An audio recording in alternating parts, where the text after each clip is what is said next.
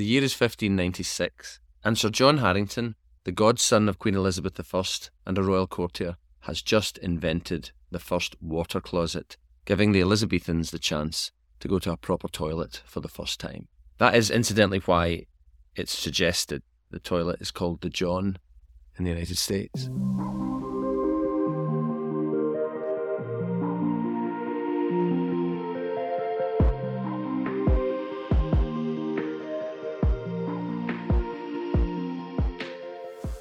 What John Harington did, though, at that time in 1596, is set up a paradigm.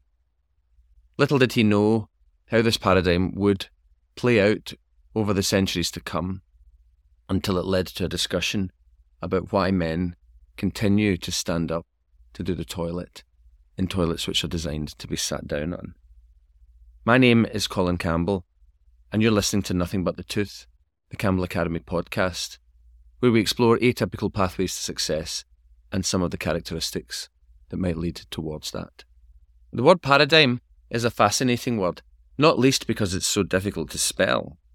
But I first came across it um, when I read The Seven Habits of Highly Successful People by Stephen Covey, where he discusses personal paradigms, individual people, and how they interact with win win, win lose, lose win relationships and contract discussions and disputes. But the concept of the paradigm seemed to get deep inside me and seemed to infect me with an interest, a sort of curiosity into why people get stuck in belief systems and stuck in ways that they don't seem to be able to get out of, even though it's bad for them. Initially, a paradigm was described in scientific terms a huge change in the culture or the understanding of the belief either related to the scientific method, where people started to adopt a position where they would be evidence based, or, for example, the theory of evolution, which was seen as being one of the original huge paradigms, where people moved away from the creation model to the evolutionary model. But more and more, as culture has developed, paradigms are seen at smaller and smaller levels. And I believe the ability to see a paradigm and to shift a paradigm is one of the things that sets people apart who become independently successful. Looking back at some of the guys that we've already spoken to on this podcast, it's easy to see how that rationale applies. If I look at Gurmit Samra, he existed in a paradigm where people of his ethnicity never made it into broadcasting, never made it into filmmaking. He was never able to see someone like him do the things that he did. And so instead of accepting that, and accepting the paradigm, he broke it. And then he becomes the conduit, he becomes the inspiration for other people to come behind him. And so, while this might seem straightforward and simple in its description, it's actually fundamental.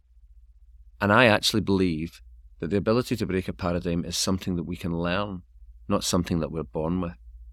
I think the ability to first see the belief system and see the paradigm and then to decide to do something different, something better, something that might make a change, is a choice.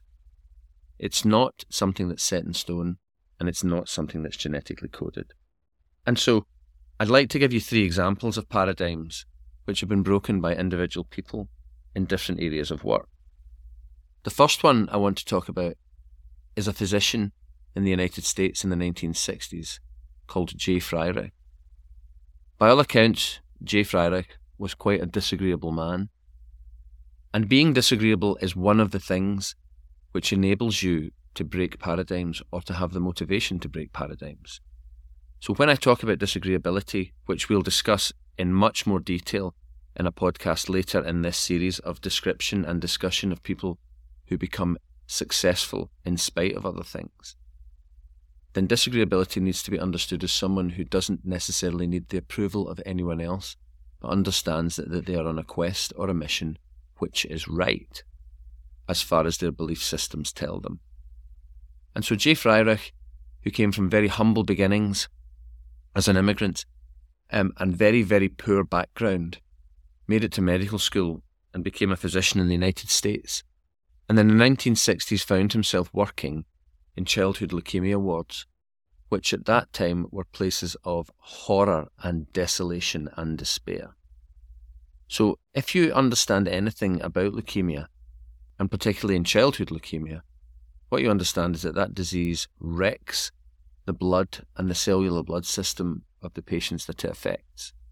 And one of the main things that happens is that people, patients, children who have the disease, they can't clot. And there is no way, or there was no way in the 1960s, of reversing that. And so your typical leukemia ward would be full of children who might bleed to death from a nosebleed in front of the hospital staff, unable to stop them from bleeding because how the cancerous disease had affected their system. And Freireich was introduced to this. At that time, we were in the early stages of the development of chemotherapy, which was quite a counterintuitive drug, using something that was horrendously poisonous to try to kill the cancer cell and effectively sterilize the blood to allow the patient to recover and grow back healthy cells. The use of chemotherapeutic medication was seen to be highly toxic and highly dangerous, and so under no circumstances would anybody be given more than but the smallest dose of chemotherapy and of a single drug. And so enter J. Freireich, who worked on the ward and saw the children dying, and decided that he had to go harder and bigger to try to beat the disease. Now, the story around how J. Freireich did that is quite distressing because he was a disagreeable man. And so, in his experimentation of using multiple drug chemotherapy in the treatment of leukemia, he killed several children, or even many children, who died in front of him because they were overdosed or they simply weren't helped. He used children on that ward as a guinea pig.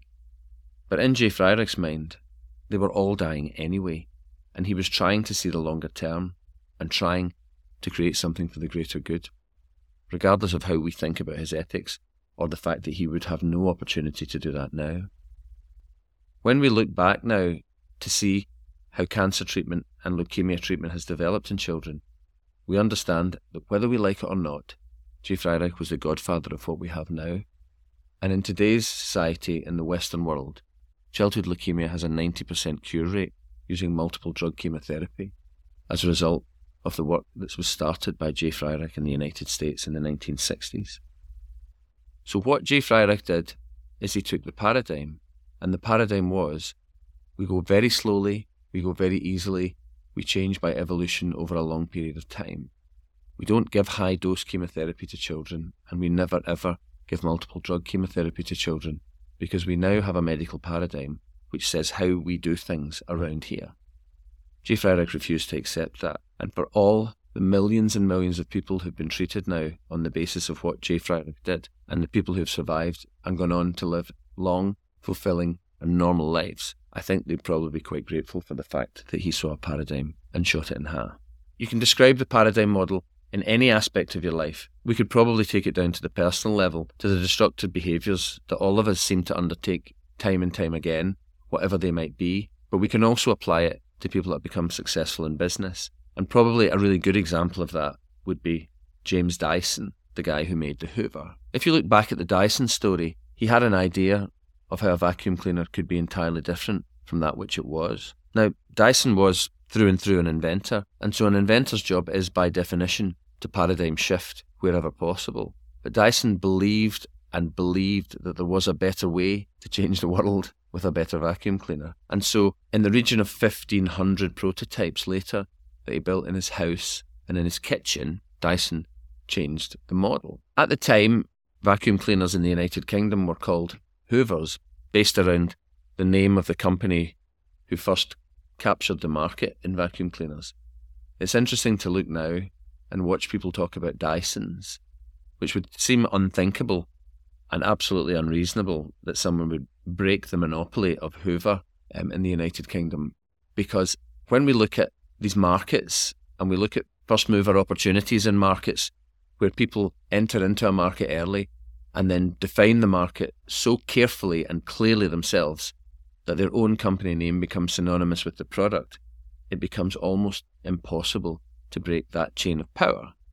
But Dyson was able to do that by breaking the paradigm. Dyson understood that you didn't need a bag in a Hoover, and everybody else had accepted the fact that the design of all Hoovers would have to be done with an internal bag. Dyson changed the paradigm. He changed the belief system, and the rest is history. He went on to invent many different things domestically that have made things better, not least the airblade taps that we have in the practice. And he did that because he was not prepared to accept the status quo and not prepared to accept the paradigm.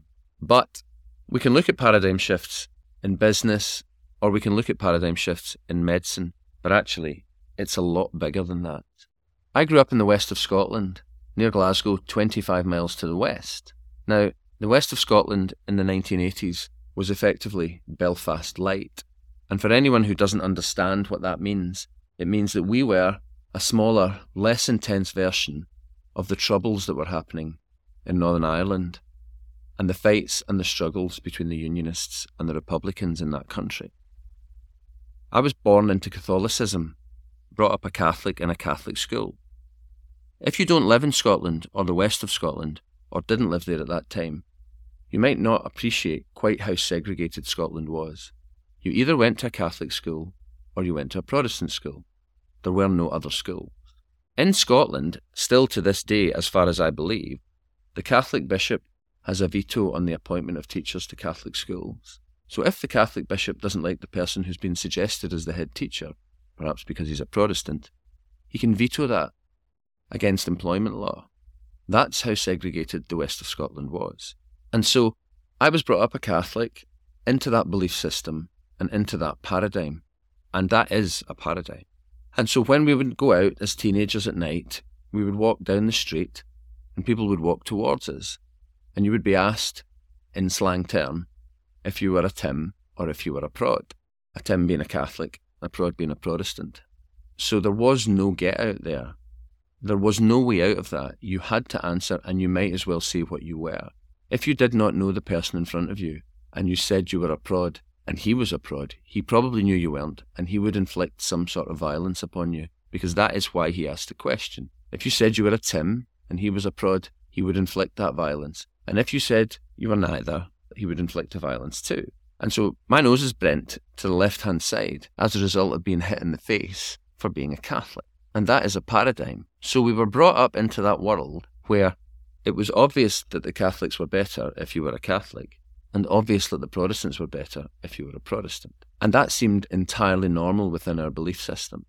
When I got to the age of about 16, there was a murder in the west of Scotland, in my town. A taxi driver was stabbed through the back of his seat with a long knife. He picked up a fare in town of someone who was drunk, and they asked him to go to a remote place to drop him at a farmhouse which didn't exist, and the taxi driver was killed. Some time after that, the individual who had been charged and then released on a technicality and never convicted of that crime, attacked the group of friends that I was with one evening as we walked home from being out. We were attacked then because we were Catholics, not because we were anything else.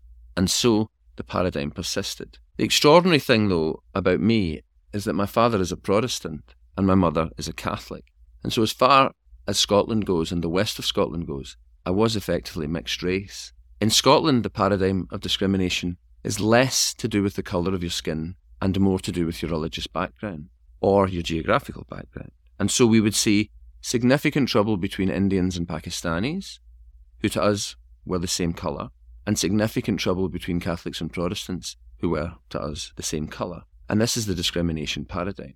Discrimination is not necessarily related to sex, it's not necessarily related to colour, it's not necessarily related to religion, and it's not necessarily related to geography, but it is a paradigm. And so when the curtain comes up and you get to see how ridiculous that is, then you can make a change. For me, the religious paradigm, the Catholic versus Protestant thing, it was always insane because I knew my dad was a good man. I knew he was decent and the same as everybody else. And just because some of my friends at school thought that Protestants had horns and were the enemy and were entirely against everything to do with Catholics, that couldn't be right because my mum and dad had got married, Catholic and Protestant. And so it's important, I think, for us to understand that the ability to see paradigms, whether they be in medicine or whether they be in business or whether they be in society, and to be able to change those paradigms if it seems that it is the right thing to do, is perhaps one of the greatest skills we could have. The final example of the paradigm that I wanted to give you was in the news this week. It does seem that we're becoming closer that we're getting closer and closer to the ability to harness energy through nuclear fusion. There have been some false starts in this over the years that I have watched, but in California last week, a startup company was able to create a net increase in energy production from a fusion reaction, which has caused quite some interest in the scientific world. That is a paradigm shift. When we invented the atom bomb in the Manhattan Project in the 1940s, which gave the United States, I guess the Allies, the opportunity to vaporize two cities in Japan at the end of the Second World War, we created nuclear fission and the ability to harness fission but fission is not without its problems or difficulties. If we were to be able to harness nuclear fusion over the next 10 years, it would entirely and completely change the world. It would utterly change the discussion around climate. It would utterly change the discussion and the monopolies around energy production. And it happened because the startup tried to create a fusion reaction in a way that was different to everyone else. And so, how does that relate to us? Well, if we are looking at people who become successful in any field, whether that be religious or political or as societal leaders or in business or personally, it's probably worth understanding that most of those people are first able to see the paradigm and secondly able to shift it. And this is a bit like the curtain going up in a show. Once the curtain goes up, it never comes back down. The ability to look at something differently and to change it for the better is one of the greatest things we could possibly do, and perhaps one of the most important things we should teach our children. And so, now and again, you'll go into a fancy bar or a restaurant and you'll see a toilet that's made by Thomas Crapper. It's now quite common to have a chain cistern toilet with an authentic appearance and to say that Thomas Crapper invented the toilet. But Thomas Crapper didn't invent the toilet. John Harington invented the toilet. But one of the things that happened after John Harington invented the sit down water closet toilet was that men continued to stand up for liquids and sit down for solids. Now, that became a paradigm which exists still to this day. Men who go into public toilets and stand up to pee in urinals do that because they're designed for that. But the sit down toilet is designed to sit down. And so some years ago, of a weekend, I was cleaning pee up off my toilet floor as I was splitting the domestic tasks with my wife and I, as I used to do when I was a better man. And I wondered why I was cleaning pee up off the floor when the only person in the house who would pee on the floor was me. And then I realised that this was a paradigm. And I realised that I would stand up to pee into a sit down toilet because I realised that somebody else was cleaning it up. And when I realised that it was me that was cleaning it up, then the best thing I could do would be to sit down and pee. And so I felt like I'd had a eureka moment, and I went to discuss it with my father in law at the time, who was a dyed in the wool classical Yorkshireman. I explained to him the situation and why I thought it was probably better that we all sat down on the toilet to do a pee, and his response to me was, I thought you were a man's man. And in that, I realised that the paradigm was right there. The only reason that men stand up to pee in sit down toilets is because someone else cleans it up. When they realise that they have to clean it up themselves, they start to sit down. There are many ways to break a paradigm, but the first thing to do is to see the paradigm. And I think perhaps for all of us who try to succeed in whatever aspect of our life, to identify a belief system which is not the most effective or efficient or ethical, and then to try and change it is perhaps where we find the greatest joy, the greatest satisfaction, and perhaps the greatest progress. Thanks a lot for listening, guys. I hope that that was food for thought. Um, we're really excited about the start of next year because in January we should have three guests to to record and, and to and to discuss things with. Jordan Murphy, who's a former international Irish rugby player, is coming in to see us. And Colin Burns, my great friend Colin Burns, um, implant surgeon from Scotland and the outgoing or just former chairman of the ITI in the UK, um, has an extraordinary story to tell that based around um, illness and wellness and changing your life pattern. And Chris Barrow's in at the end of the month, so I'm going to try and skag him for a podcast as well when he comes in. And we can always chat about good stuff with Chris, but what I'd like to do is take Chris way back to figure out how he got to where he got to, um, which I haven't done with him before. And then moving on from that through the year, there are some really amazing people coming in for our peer review who have some stories to tell, which will be quite incredible. And I think in between that time, we will explore the concepts around this, which will allow us to really frame what we want to discuss with the guys who come in to get to the bottom of how they got to where they've got to. And so that's the end of the season this year. We will be back in January time. But until then, I wish everybody a really happy holiday and um, see you soon. Thanks.